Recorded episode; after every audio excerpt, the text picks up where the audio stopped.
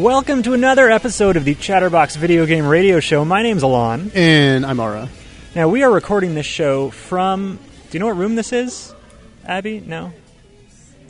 102C, apparently, from the Phoenix Convention Center during, during FIG, the Future is Games conference. Ara, you only just stepped into this room a few minutes ago. What do you think? I think I've never seen this many um, power pellets in real life before. Yeah, I haven't posted it to our Facebook page yet, but I will post some photos and maybe even some video of people playing uh, real live action Pac-Man. It was fun. We actually we have one of the players here. Abby, do you want to grab grab the mic? So, what did you what did you think of the the live action Pac-Man? I really enjoyed it. I've never done anything like that before, um, and normally I think that kind of thing is a little bit gimmicky. Like I've, I've never really enjoyed the whole Gimmicky? This is my thing. game. But I really enjoyed it. No, hats off to you. You have converted me. I, I've never enjoyed that kind of thing before, but I really enjoyed it. I was the, the cheerleader for everyone else joining in, so it was good. Okay, well, thank you for that um, clearly positive opinion. I appreciate it. So, uh, like I said, we'll have pictures, and, and that'll be great. So you guys can talk about how much you wish you were here, and maybe we'll do this again sometime at some other event or at UAT or something.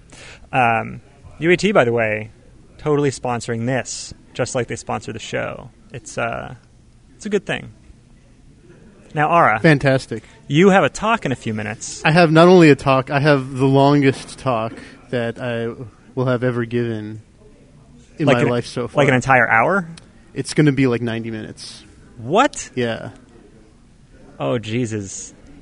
Because you want me to stay for the whole thing, because right? of course the quality can only be judged by duration. Okay. Um, all right. Well, then I guess we should finish the show as quickly as possible, so that you Yeah. have time to prepare mentally for this mammoth of a talk that you're going to give. Well, I've been I've been like it's actually funny because I was like thinking in my head about how much time I put in like researching these things and developing this talk, and it's actually been like a couple hundred hours. Wow.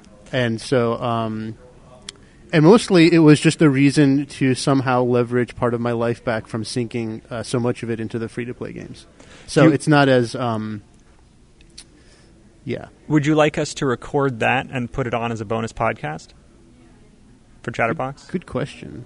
We could totally do that, but I'm going to give it again in a couple months at IGDA, Yeah. and it will be better then. So Well, I mean, I don't think there's a lot of overlap between Chatterbox listeners and live. fair enough. Then So, let's totally do if that. If you want to get it out there, but it's up to you. You no, know, let's go for it. copyright Ara Shirinian. We don't have to put that on Chatterbox if you don't want to. No, it's fine. Let's, Okay. let's go for it. Sweet. I think it's pretty obvious uh, when like there's a recording of somebody speeching that like it's their work. Oh, that's So- not always true. Do you remember Milli Vanilli? I think I can avoid that problem Okay. pretty easily. All right, cool. So um, certainly we do want to talk about about video games. Uh, there have been some people talking here, although I have not listened to all of them. Um, we could just talk. I mean, we could just go normal, normal style. Well, before we go normal style, uh, you said something that thoroughly incensed me. yes, I, I think And I why, did. why don't you say it one more time? Uh, because um, I'm not raging enough yet. So before before we started recording, uh, the most recent speaker we had here was Chris Crawford via some sort of telecommunication. How dare you? Uh, Chris Crawford, I don't even know what he doesn't he make some sort of star game like Wait a minute. That was premature. Okay, how dare you? do, doesn't he make some kind of Star Warsian type? You know, you're in space doing stuff. He game? was best known, perhaps, for. And now I'm going to put my shoe in my mouth. There was a game, I think it was called uh, Balance of Power. That was it, yeah. And Okay. that was uh, very, very highly lauded in the game design community. And it was very old. That was like an early 80s game, right? All right. Well, listen, Mid 80s, I do not dare to comment on his ability to design or produce a game in any way. yeah. However, his ability to speak to an audience about um, predetermined subject matter is incredibly limited How dare you? Because he spoke for an hour. And the title of the talk, does anybody, do you know the title of the talk? I was I was actually interested in it just from reading the title. It was something about how we're gonna like cognition, do cognition in the future with games. It was something to the effect of like the the effect on video games of you know Human civilization, culture, or something. It's cognition. That's, I'm pretty sure that word was sown in there somewhere. okay. Well, it was something to do with video games. That's for damn sure. And video games. and he talked for at least 45 minutes yeah. basically without mentioning a video game. He just he just went over human history.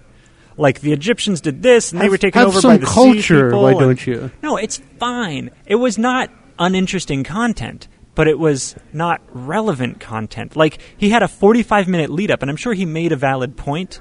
But I left before he made that point, and I was there for 45 minutes. I was like, "Screw this! This guy doesn't want to talk about games at all." Like if I had come to a history session, that'd be one thing. And like I said, didn't even find the content, you know, uninteresting. But Well, it was it was just not relevant. this and you, when you have an audience, you need to be both relevant and of high quality. I guess it was the future effects of gaming on human cognition.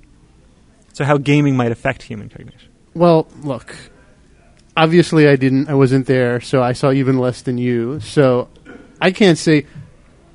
I mean, some one person liked it. I know that. Um, but One I am person mostly, said he liked Chris. I- He well, didn't say like- anything about liking okay, the okay. talk. I like Chris. Okay, I don't just like Chris. I he's like um he's like the Arnold Schwarzenegger of video games to me. well, okay? we also have a long-standing Chatterbox feud with Chris because he was supposed to come on this show years ago and bailed. Really? last minute bailed. he he was like, look, let me tell you something about Chris Crawford, and this is why I love him so much.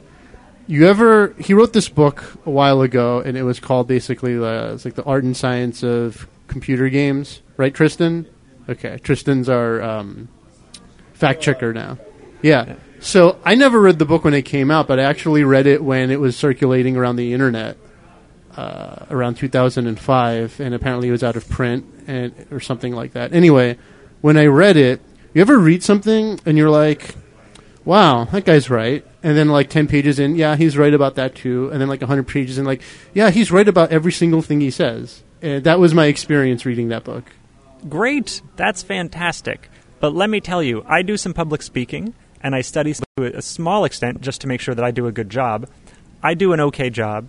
He does a crappy job. That's all I'm saying. And that was my exposure to him is his public speaking, which was junk. Okay, well, I um, I fear for your safety uh, now that you have um, said unmentionables about Chris Crawford. That's all right. I mean, I mean, I would still hang out with the guy. He would actually have very interesting conversation. But but he completely failed to hit the mark Well, I know he gets a lot of flack, and I don't I don't agree for, with for the what being a blowhard, which is what I said Well, earlier. in general, he he. Uh, I'm not even going to pretend to uh, enumerate what he all the things he gets flack for, but I'll just say that I don't feel like much of it's deserved. Uh, I think that he's. Uh, I just like the way he thinks. I like the way he talks. It's. And I like the way No, he I gets know. upset, also, and I, I very much admire that. How he gets upset? Yeah, You've seen him upset? yeah, it's awesome. What happens? Maybe Tristan has some uh, words to contribute here. Is this on or? It's it's so on. Okay. No, uh, so one of my favorite things from Chris Crawford was his Dragon speech, which is actually the speech on which he left the game industry, which was a total shock to everybody. Um, he gave this long kind of uh, Don Quixote discussion of searching for the dragon, and it was a metaphor for what he wanted to accomplish with games, and it was pretty amazing. And uh, then he left, and that's kind of the unfortunate part, is because he didn't really like produce anything for many years after that. What does that mean to leave? Like he stopped completely producing games or being involved with the game industry. So Um, does it mean does it mean that I've left the game industry because I stopped playing games for like a week? I think it has to be a long enough time scale that people start. I mean, did he recognizing your did he announce and I'm out? Like Mike he dropped at actually the said end charge, pulled out an imaginary sword, and ran out the room, never to be seen in the game industry again. Really? yeah, you should look it up on YouTube. It's pretty amazing. That sounds fascinating. That sounds like um, like a mental break, actually. Probably a little bit of column A and a little bit of column B. Okay. I got to say one thing that also incenses me very much is when people have discussions or conversations about the definitions of words, like uh, game, okay? And the main reason why this upsets me is that it's it's like, look, okay, there's a microphone here, right? And we call it a microphone just because we all agree that that's the word we use to represent this thing that's in my hand, right? Well, I mean, they're just symbols. And most of the discussions that happen around like, well, what's a game and what's art and is a game art and is a game not art or is it something else and what's it? And there's other words. There's like, is it a challenge? Is it a competition? Is it a toy? All these other things, right? It just look. It means whatever you define it to mean, right? So a lot there's all this argumentation happening about game about what a game is or isn't, and I think that it's all just completely useless. However, in that book that I mentioned a moment ago, Chris Crawford gave, in my opinion, the most exquisite and complete and sensible definition of all of those terms in his book in 1983. And I just think everybody should just listen to Chris Crawford and stop arguing. Okay. Well, clearly you have a bit of a man crush, and that's that's fine. And I, I do not uh, hesitate to admit that yeah. whatsoever. All right. So Pla- it's a platonic man crush, if you're wondering. I'll. So in case there's any questions, I trust. because that's really important that that's clear. I trust that's the case. All right. All well, right, let's have- stop talking about Chris Crawford. We have a couple minutes before the break. Uh, although you know, you were just talking about words and game and whatever. There, there was one other uh, speaker that I listened to yesterday. He was the guy from Lazy Eight. I don't know his name. Rob. Jagdow. Jagnow. Not later now. Rob Jagnow. All right. Seemed like a very nice guy. And he mentioned at one point in the talk, it's like, you know, most people say that the the purpose of making a game, or what rather the emotion that you want to evoke, is fun. You know, quote fun, and we've we've talked about that word in the past. You're not a big fan. That, that's Um, another word that upsets me. Yeah, but he pointed out, you know, that doesn't have to be the case. You could have a game where your goal is to produce fear, or you know, so, Or you money. know, something even, else. Yeah. Perhaps. Anyway, we'll be right back.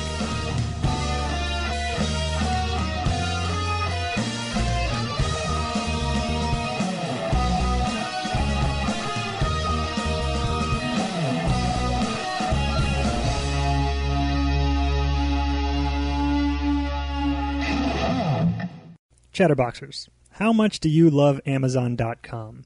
Since you're like me, the answer is a lot. And since you love Chatterbox almost as much, here's what I want you to do. Next time you get a new game, a pair of socks, downloadable MP3, anything really, go to helpchatterbox.com. It takes you to Amazon, but when you buy something, we get a piece of the action. That's good for us, and Amazon feels good because you didn't buy it from GameStop. Helpchatterbox.com. Remember it. Bookmark it. Tattoo it backwards on your forehead. And yes, all I'm asking you to do is buy stuff you are already going to buy. Just do it at helpchatterbox.com.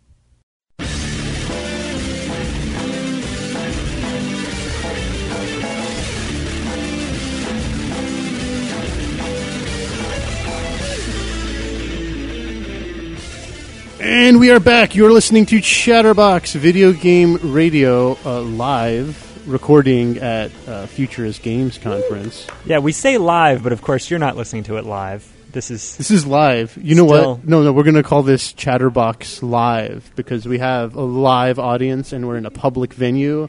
And um, I now I consider us like on the same level of like uh, this American Life now. Clearly, Oh, yeah, no. I'm sure Ira wishes that he was here so that he could play live action Pac-Man. Yeah, I'm sure he's kicking himself that he didn't get a ticket. Yeah, that's Well, it. he will once he hears this.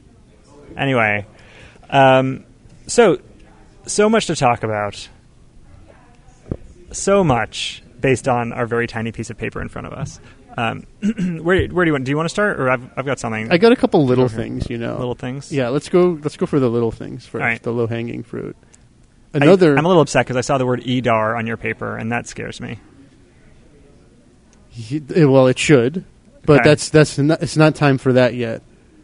So, we talked before a couple of weeks ago about all how all the crazy Android micro consoles are coming out and how there's like seven of them, and how this is kind of like this this crazy competition, and we can't fathom why there's all these new separate platforms coming out, and that makes no sense because uh, that's like a good way to make sure that they all fail, Yeah, kind of like in an election, right? Yeah, well, I'm sure Well- each one that's releasing is suspecting that they're going to have better marketing or better plan than everybody else. Although, I bet the Mojo from Mad Catz is like the only one that'll have any marketing behind it. Who knows? But one thing I do know is that apparently there's not enough consoles yet because there's another one, and it's called Unu, and it's like going to be like 100, 200. It's going to be a couple hundred bucks. and it's another. It's just another Android. Yeah, I'm also, I'm so confused now. It's another one. If Why- they were cross compatible, it would be fine. It would just be like different PCs. Well, a lot of them are right, but the thing is, is that like the ones that aren't.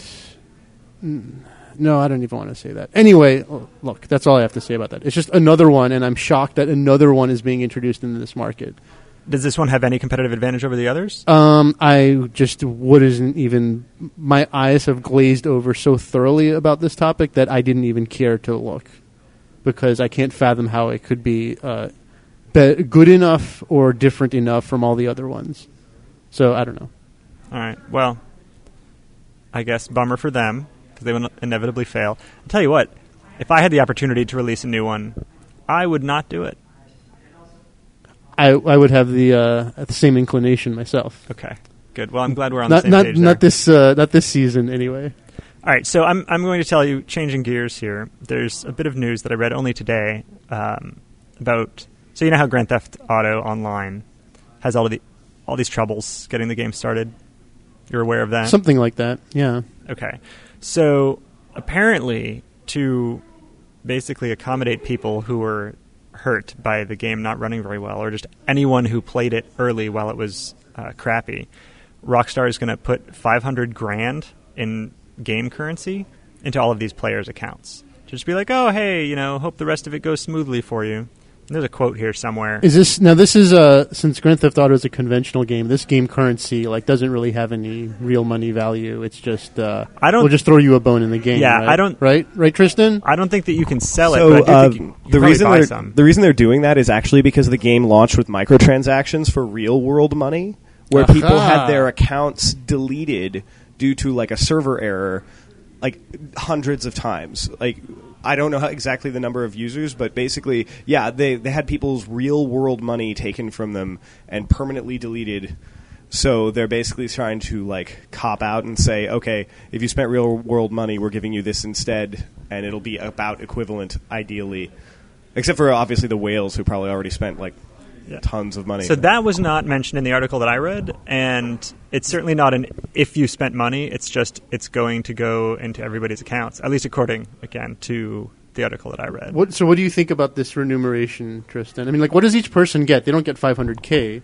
Yeah, in Each two in two separate two hundred fifty thousand dollar deposits, but it's Oh. not it's not the equivalent of, of human money or of like U.S. currency in that much. It's just because the game uses dollars. Yeah. right. So you're getting five hundred thousand dollars, but it's virtual So, currency. Tristan, is and I don't know how uh, that converts to microtransaction. Like if you're buying, do you use uh, U.S. dollars to buy game dollars, or do you buy use U.S. So, dollars no, to well, buy like you a use car U.S. something? dollars to buy actual items. Um, if you're purchasing through microtransactions, If- like I haven't played online, so I'm not sure. Um, but yeah, the, the the trouble with it is that like they've already kind of had a broken economy as a result of all kinds of crashing, and this is really just an attempt to like save face, from what I understand. So that's sort of the point. What I wanted to get to. So the quote I'm reading here is uh, for players who experienced cloud server errors, connection issues, and lost game progress and characters in the first days of Grand Theft Auto Online. We hope this Grand Theft Auto cash helps to facilitate a fresh start or makes your continued life in Los Santos and Blaine County extra sweet. And so uh, there was also mention of, of how they want to. Okay, so they're breaking up the 500 grand into two separate deposits. Quote, to keep the current worldwide in game economy balanced. And so my argument is if they're introducing money into the system that has the potential to disrupt the in game economy, they shouldn't do it, right? Because there are things you, you have in a game that create game experiences, right? And part of that is economy. And we've talked before about how freemium games or games that allow you to like buy currency that lets you skip things or um, just get through things more easily. They're game breaking basically because the game, the intention of the game is to have you actually play and enjoy the game and experience the game. And by just injecting money in with U.S. currency, you're taking away the game. But And- people feel like they got a bunch of free stuff. But that, that's what's happening here. They're they're satisfying people by making them feel better, but actually, in the long run, they're hurting those people by taking away the game experience. Well, If if they felt that the original game experience was of high quality, anyway. I find this interesting that they're they're splitting it up because what I think will happen is that I mean, it's an economy, and when you introduce lots and lots of money to everybody in economy, what happens? It it uh, it inflates everything. Yeah, every like super inflation, right? So it sounds to me like they have computed or at least have some kind of estimate of how much the economy is going to suffer inflation with this uh, it's like quantitative easing, you know? It's like that Obama check that we got like a couple years ago that we've all completely forgotten about now. Yeah, it's it's just dumb. They should have found some other way to satisfy these people, But I don't I mean I or, don't or think just it's not done it. Just been like, hey, we hope the game being awesome is great, and maybe you'll get some free DLC or something like that that that enhances the game or adds more game uh-huh. to it, but not just giving you money that ruins your experience. I think the the problem is that they have a whole infrastructure of an MMO basically without having any experience running an MMO. And they also had microtransactions without having really like a free to play background. So what they realized very rapidly is that they completely ruined an experience and had no way of resolving it effectively. So as shitty as it might be as a consequence, I think this is the best thing they could possibly do considering what happened because people lost real world money objects and they don't really know how to resolve that. this must be So- why their stock is going down every day. Here's the thing, I don't, I, I, I find it hard to believe that they can't track that money. It's just that it, trying to resolve this on a case by case basis because it happens so randomly. You don't have to resolve case by case. You could say everyone who made a purchase so far, we will recreate that purchase. Everyone, every single person here, you get double. Maybe they can't do that though. I don't know because that, that's that's what I mean about them being kind of like naive at this market. That's is the it thi- may I don't be that buy- they have something I don't buy really that at all. Well, con- consider this, guys. I mean, this is also besides all the other things you mentioned, Tristan. This is also the first time that this developer has done an online product of this depth, and so yeah, but it's not like they haven't played them, and more importantly, it's not like they haven't made. Oh yes, but that past. that is that is the most seductive thought in the game industry. That because you played video game of a certain kind, that you can now no, make but that video game. but game. you, uh, there's that coupled with the fact that they have extensive experience making a game. Whether or not it's online, they understand what a game is, and yeah, that but there this are things is that are good and I, bad. I find this actually to be really interesting and completely expected. It, there's actually, it's really interesting how a company or a group of people's ability to make a specific type of game actually tends not to translate to uh, other types of games, especially ones that are just very, very different in how they work. It doesn't make any sense intuitively, but it's it's this is this is a huge example of uh, of the case. I don't think they need to do it this way. I So, so is Tristan else. getting the bonus, but you don't play online, so you don't get the bonus, or what? Well, I, I don't know. I'd, I'd have to check. I don't know how that would play out. You I, didn't turn it on at I, all. I haven't done online or anything like that yet. So All right. Well, it might be I'll for people who play anytime during October. I, I can't. maybe I should jump on and like try to get my bonus before it runs out. Yeah, exactly. It says the stimulus package will be available to those who've played anytime during October. I like They're, name, calling, by they're the way. calling it a stimulus package. Yeah. that's nicely So done. anytime during 2013, uh, October 2013. So just turn it on, get online, and then you'll get free cash for your online. Oh, by the way, I just wanted to mention. I think the fact that they're doing it in two payments has nothing to do with the economy, and actually has way more to do with the idea of retention. I think they're trying to make sure that people who are really unhappy have a reason to stay slightly longer, so that they can fix problems and then say, "Oh, hey, you like this game now, so please stay." You know what? I think you're totally right, and I buy that. Yeah. Well, I'm just I'm just reading you what's in there. The quote. Their their true intentions. Who knows? This is see, this is this is actually this is a really good like microcosmic example of what corporations love to do in cases when they communicate. Is that they just they just give you the plausible answer because they never want to tell you the real answer, and that works on like every level. I wouldn't even mind. Like if they said exactly what you just said, I'd be like, yeah, that totally makes sense. We want to give it to you and give you more later so that you have reason to stick around. I think it sort of destroys the veil of illusion that most free to play games are trying to engender, which is that they're doing things for you, not for them. Like retention is kind of a scary sort of concept for the average gamer to think about and process as a reason for why they're purchasing something or why it's set up a certain way. It's not like I, I don't. I, I mean, I hear you, right? But at the same time, it and we're we're really speculating at this point. I'll I'll have to finish my thought after the break. We'll be right back.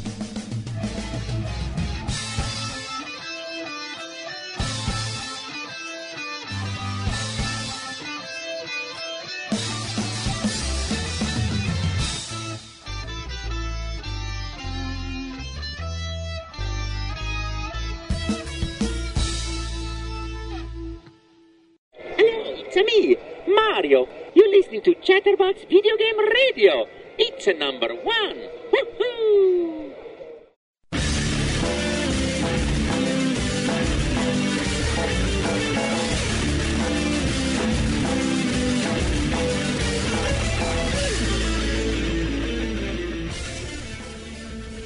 All right, we're back.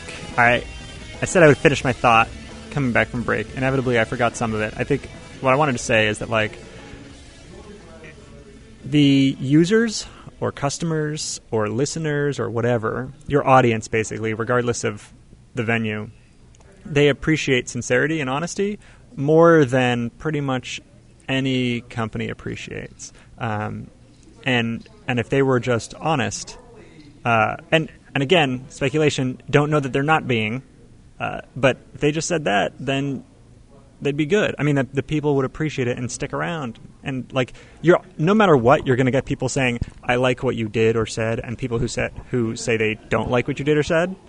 The, the one thing is that unfortunately that's statistically not true in at least a few cases. So the example of dual currencies in most games, the reason that that is way more effective is because people don't actually know how much they're spending or how much this game costs to play. So if you abstract currencies and confuse numbers and make people mathematically unsure of what's going on, they will spend more money. And it's unfortunately just a reality that if you don't do that, you're cutting your wallet in half or maybe even more. And so maybe like while ideally mean that's it would why be they- nice. You're saying they don't tell people outright. That's why they do the split. Well, I mean, currency it's part of that whole like abstraction because if you do tell people, "Oh no, you're like we're just trying to retain you," the, Well, the same problem. Listen, I'm not saying comes you up. should just volunteer information all the time, but when something like this happens and you make a statement of whatever purpose, right? Honesty is pretty much always the best solution. I think in the long haul, it definitely is. I, I don't know, Ara, if you have any thoughts on this. With I your was talk under the coming up. impression that the best solution uh, was that no matter what disaster happens, uh, you just publicly declare that you're taking it very seriously, and then everyone will just trust you. Yeah, no, that's a good point. That's certainly what we learn uh, if we pay attention to the world. But anyway, I'm ready to move on. We Okay, can let's move on past, to um, past Rockstar. Ken Levine. God, I hate to s- say it that way, but okay. So, I saw this story the other day where Ken Levine, who is the proprietor of the Bioshock series, if you don't know, and the proprietor, I guess, of Irrational Games, He's, he's the one who gets all of the attention for Bioshock. and he did a Ask Me Anything thing on Reddit, and that got um, a little portion of it got advertised a little more on some of the blogs about how uh, he's like, guys, stop making porn of Elizabeth. And if you don't know, Elizabeth is this character in the game, and he's like, he's like, okay, there's like, I've got a few, I've got a few complaints. So Should, b- before you go on, uh, oh, you know what? You're, I think you're going to say this too. Okay, I'll let you go. Well, look, he's like, oh, you know, I die a little inside every time I see pornography of Elizabeth, this character, and the first thing that comes to mind is that then. Then why did you choose to, as part of like the main press of the game, like release this image of her like in this fantastically hot, busty, whatever top it was that she was wearing? Because that was some like that was some massive cleavage and not like physically huge but it was like really sexy and so part of me thinks that like he's just saying this because uh, he just wants more of it because he can't be he can't be ignorant to the Streisand effect for one but the second thing the second complaint I have is that he was like oh it's like you know it's I kind of like think of her as my daughter right he yeah, meant that's he- that's what I was going to say because I read a different interview with him today where he refers to her as essentially he doesn't have a daughter and he, he feels like she is his. Yeah. So this this only reminded me of you know time various times throughout my life I talk about you know things that are not humans with people and things like projects like creative works you know so on and so forth. And pretty early on I remember that some of my friends would like talk about like this project or that project as like being somebody's baby much like Elizabeth may be this uh, person's daughter right and it's just like it doesn't sit well with me at all to like anthropomorphize something like that right? Every single time I've been in a situation where like somebody considers something like inanimate their baby, like it's just bad news. Because I mean, even if even if they're not really serious about it, I just don't like looking at like why why would you even make that comparison? Like it's not your daughter, it's not a person. Why would you even like make that message? I don't know, man. Maybe he's emotionally connected to the character. I mean, he- Clearly. claims to be. Clearly, but I just I just don't think it's healthy. And, and not and not on and I'm not on like the the like he really thinks it's a real person, like and that's unhealthy basis. I'm not talking about that. I'm just talking about like when you're so emotionally.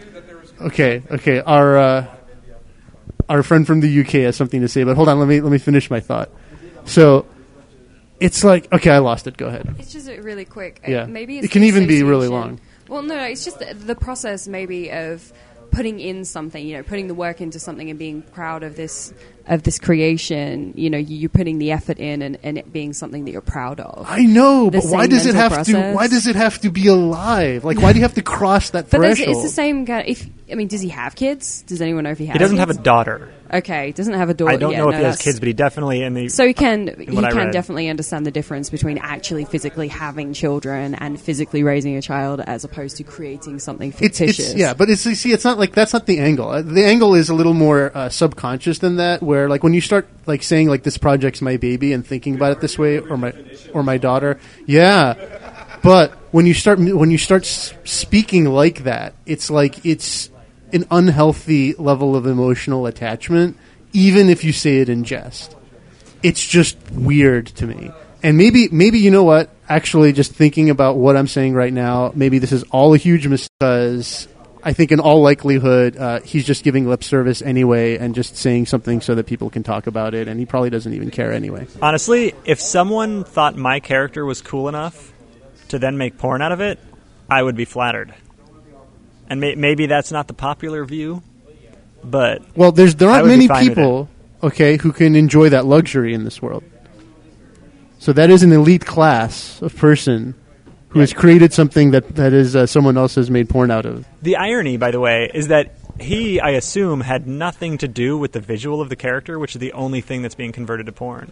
Not like, you know, her. No, I think he her had everything to script. do. No, he's not the single- artist. No, but he's the He person the who script. like will tell the artist to uh, after the artist does uh, something good, he will be the person to tell the artist, uh, no, change uh, this list of 18 specific things precisely and uh, don't talk back. Okay. I, No, does this not happen, Tristan? So, I mean, like, I don't know the capacity that Ken Levine has as a creative director, but I mean, he has talked pretty frequently about the fact that he's the final say on everything that goes into the game. And I know that they did go through a lot of nar- narrative passes at getting both the story and the characters the way that they were in the final product. It was very specifically chosen. And I think he had a lot to do with it. Yeah, and without without commenting on uh, this this person in specific, I, I would like to comment that it's it's interesting because I found that in, at least in my experience, like whenever that kind of relationship happens, where there's like a director who has final say on everything, and they're usually like usually it's like a Kubrickian style director, right? Which is like, yeah, like in the, the list of things of changes is like eighty things long because Kubrick was like really famous for doing like 80, 90 takes of something because he's just not happy unless every single thing is right exactly the way he wants it, and you can never ever guess what's in his mind because it changes constantly anyway. Anyway, my point is right. It's not about Kubrick. It's not about Ken Levine, but that there is a certain relationship that happens in the game industry that's pretty common where there's a director and there's a person doing the work and it's it's always it's like a special kind of problem when the director doesn't know and I'm not saying this necessarily has to do with either of those cases but it, it reminded me when the director is not actually doing the work when somebody directing something isn't actually doing the work they can't know what decision process and trade-offs have gone through. So what often ends up happening is that I'll cut to the chase here. The guy who's actually doing the work, they actually end up kind of checking out because they don't feel like they have any more control over what they're doing, right? Because it's like, look, if you're making something creative, are you doing it because your own creative senses are telling you what you should be doing? are you directing it yourself or is someone else directing it? If somebody else is directing it, now you're second guessing yourself. And what, what I've seen this happen, I, I think I've talked to, about this before about a year ago. What ends up happening in the worst case is that the person actually doing the creative work ends up checking out because every single creative thing they do ends up getting overruled anyway. And so they feel like they don't have any control over the process.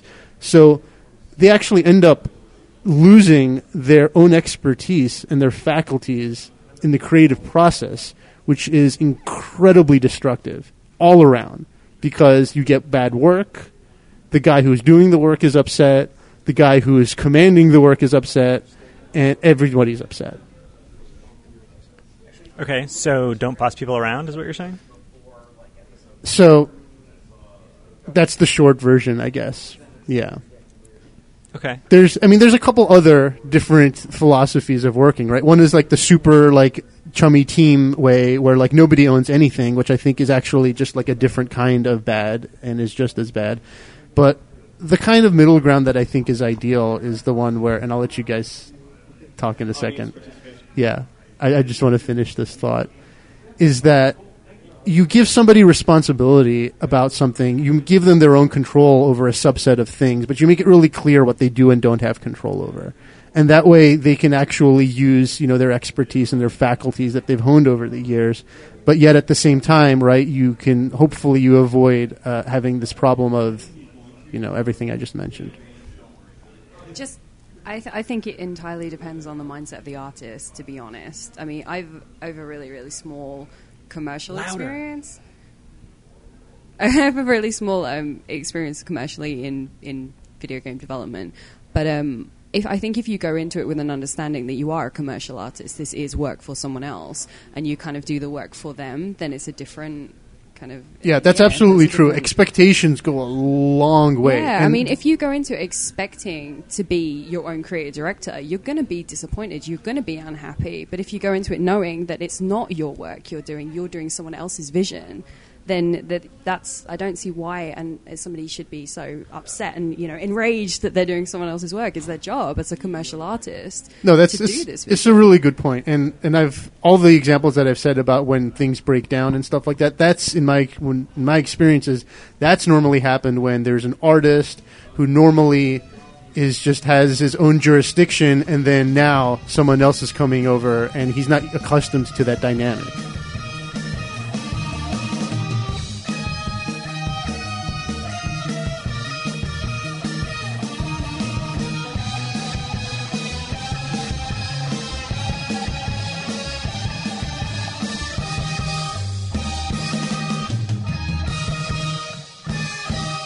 Else are you going to find a Master of Science program in technology that creates thinkers who understand how business works and how to apply the technology? Where else are you going to discover a graduate degree in technology that is customized to meet your objectives? Where else in the Valley, on campus or online, can you study at the only private university that gives you the opportunity to focus in specialized areas like network security, artificial life programming, and game studies, as well as technology management? Where else? Where else but the University of Advancing Technology? UAT's graduate technology program is accelerated. It combines business with technology. It offers the flexibility to adapt quickly to changes that come in high tech fields. Feed your brain, lead, manage. You won't find this innovative environment anywhere else. UAT, the select private university where you'll be fully immersed in technology. The experience is unrivaled. Click uat.edu.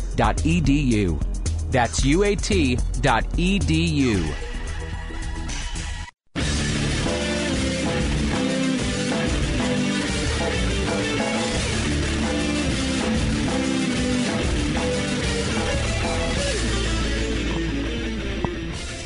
And we're back once again. It's Chatterbox Video Game Radio, and Tristan is um, frothing at the mouth. What's going on, Tristan? And after I tell you guys to visit uat.edu, the website for the University of Advancing Technology, Tristan can tell us what he thinks. Well, so um, like we were just talking about the fact that uh, there's artist expectations manage a lot of how that relationship goes between them and the creative director. But um, I think that like when you're in that position at the top of the chain, it's pretty important to. Um, oh, am I holding my microphone? Okay, there. we Now, go. now you're, you're you got it. Okay, cool. All right.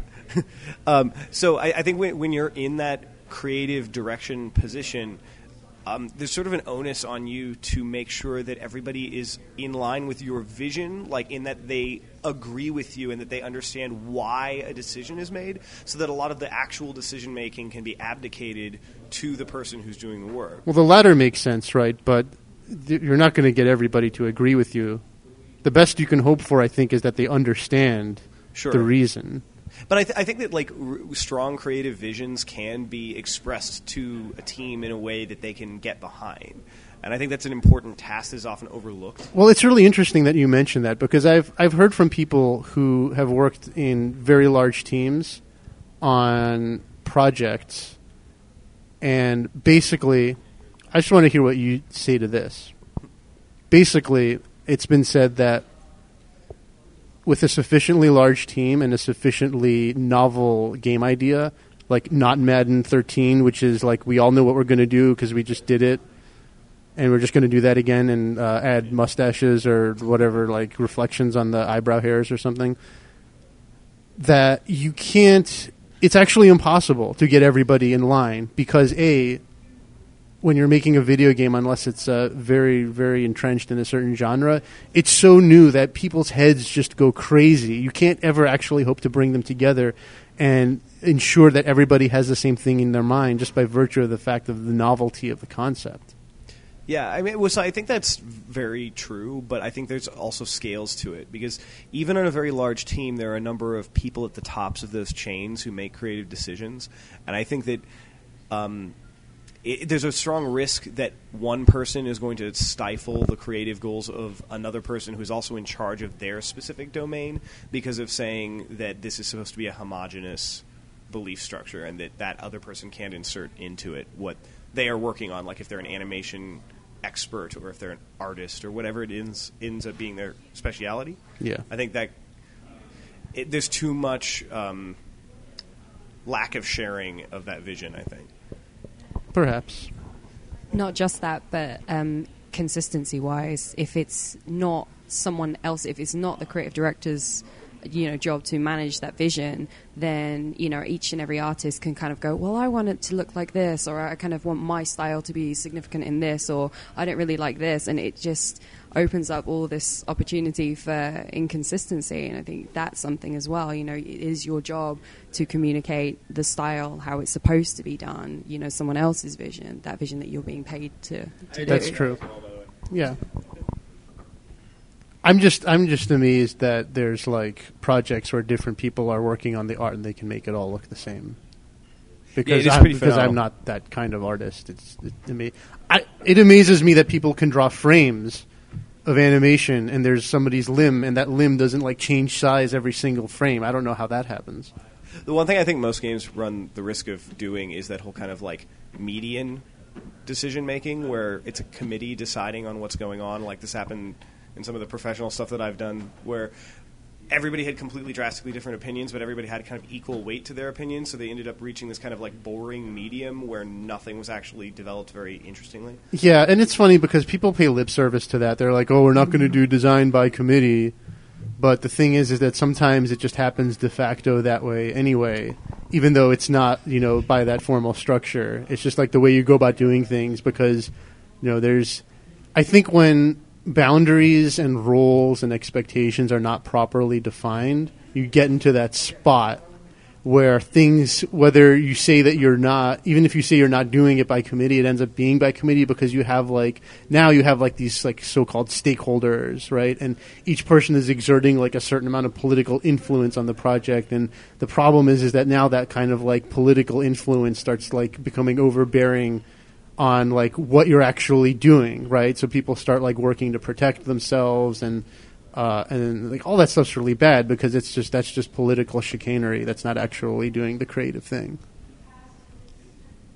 So, can we move on to something else now? Okay, That's good. why not? It's safe. Totally. All right. So, what else we got? Well, we can talk about the Steam controller. Yeah, I actually wanted to hear what you had to say about it because so far all I've seen is what I assume is a render. Uh, if not a render, then a picture of the actual controller, and I can't understand how it could be used to replace keyboard and mouse, which Was my understanding of kind of what their their point. Yes. Today they released a new video that I just saw, uh, which illustrates quite well. Uh, I have a- now a much more favorable impression of the controller after watching that video than I used to. Were you as confused as I was prior to that video? Uh, no, because I, uh, prior to the video, I thought that it was basically just an overblown Turbo Touch 360. Okay, If you remember that back in the day, I do. with the octagon arena of touching. Anyway, that sounds really interesting. Back in the days of the Super Nintendo. Yeah. So there's two things it does that are really cool to me that I actually didn't know about previous to today. One of the things is that what it does is it actually has like one to one style movement of a mouse that you can map to you know either side. So there's a touchpad, let's say on the right side, and you're basically around uh, with your thumb. And it's very nice because you can, you know, the mouse will move proportionally to how far you move on the thing. And so, what it allows you to do that uh, is pretty novel and unique and good is that now, if you are doing like aiming uh, in an analog space, whether that's with the mouse directly or yeah, with the mouse, right? Because that's what it's supposed to replace. You can very easily do incredibly precise movements, right? Just kind of like you know rolling your thumb a little bit, and you can also do very fast movements. And so those things are to me, uh, well, I mean, it's way better than a controller for that application for sure, a standard one. The other thing that was really cool was that they actually showed it demoing a game where they're actually mapping both the right and the left side to mouse movement. And so what this means is that if you move your fingers on both trackpads in the same direction at the same time, then uh, the mouse moves twice as fast. So now you can actually even even though it seems redundant, right? Because mouse mapping is on the left side and the right side. You can uh, now modulate your speed much better because you can move them in the same direction because it sums the speed, and you can move twice as fast. And so this actually gives you like this huge range of like degree of control over how fast to move the mouse button that I don't think any other controller has done. I can't imagine actually doing that.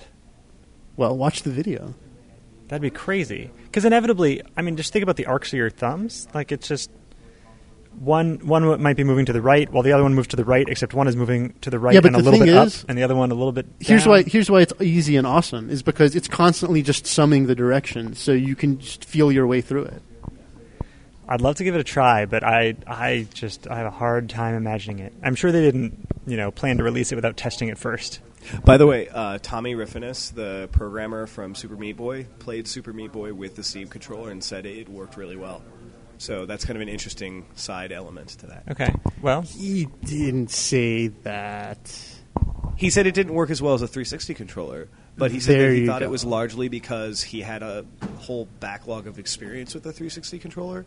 That he thought that the Steam controller was not quite as good as that, but he didn't actually condemn it. He gave a very measured political response, which is fine because I mean you don't want to, you know, but first of all, that was not the ideal application for the controller because Super Meat Boy is just a straight up platformer, and you're just you're not going to get better than buttons that you can feel and tell where they are by touching them, right? I mean that's the main thing that's missing with the Steam controller in a game that you know uh, functions exclusively on digital buttons, pretty much, for the most part right? And so, right, but you know, to to say that to evaluate a new controller and to say that it is worse than the existing one or not as good is not, in my opinion. not what a, a glowing response. Yeah, that's the word I was looking for. Okay. Yeah. Well, I th- see that's the thing. Like he, He has I to think- continue selling games on Steam. You I think he leveled his criticisms without, you know, resorting to colorful words. Did you ever hear his comments on the App Store? I mean, he, he doesn't Nope. really like measure his words too well. So when he's not uh, abundantly critical, I'd say that says something. Well, fair enough. Maybe it says other things too. Who knows? Yeah. Well, like I said, I'm I'm very curious to see it, but I'm probably still never going to use a Steam box. It's just not my style.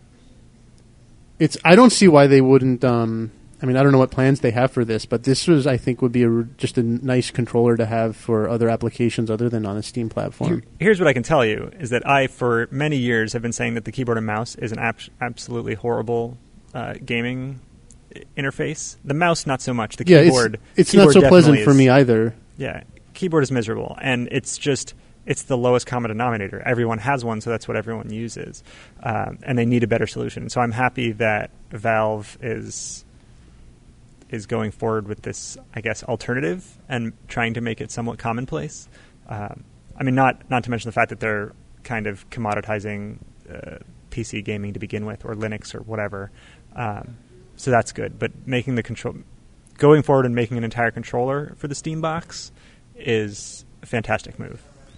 I'm just happy that it's better than Turbo Touch 360. Yeah, but I mean, do you get the impression that they built this control right? So they want to make it work with games that use a mouse, right? Because that that's what they're used to. That's what Yeah. everyone's used to. So Yeah. do you think this controller is basically only going to be good for like first-person shooters and mouse-related stuff? I think it will be best for that, and comparatively, uh, yeah. And I guess we have the Microsoft controller, Microsoft 360 controller, as an alternative. So you can just pick the controller that's good for your application. I mean, I'll tell you what. This, I mean, that trackpad has is like a light years better than you know these piddly analog, so-called analog sticks that we have to use. You don't like analog sticks? we don't have time for me to get into how I don't love like analog sticks. Yeah. Well, that's another show. All right. Well, I love the idea of having one gaming system and multiple control methods. Sure, why not? Or you could just choose the best one. Anyway, end of the show. Thank you to FIG Conference, the Futures Games Conference. Um, we had fun. So thank you to everybody. Tristan, Abby, for being a part of the show. All right, you're about to talk, man. Are you excited? Now it's time for me to talk for yet another hour You excited? and a half. 90 minutes. How can I contain myself? All right. We'll have that online soon, guys. Good night, guys.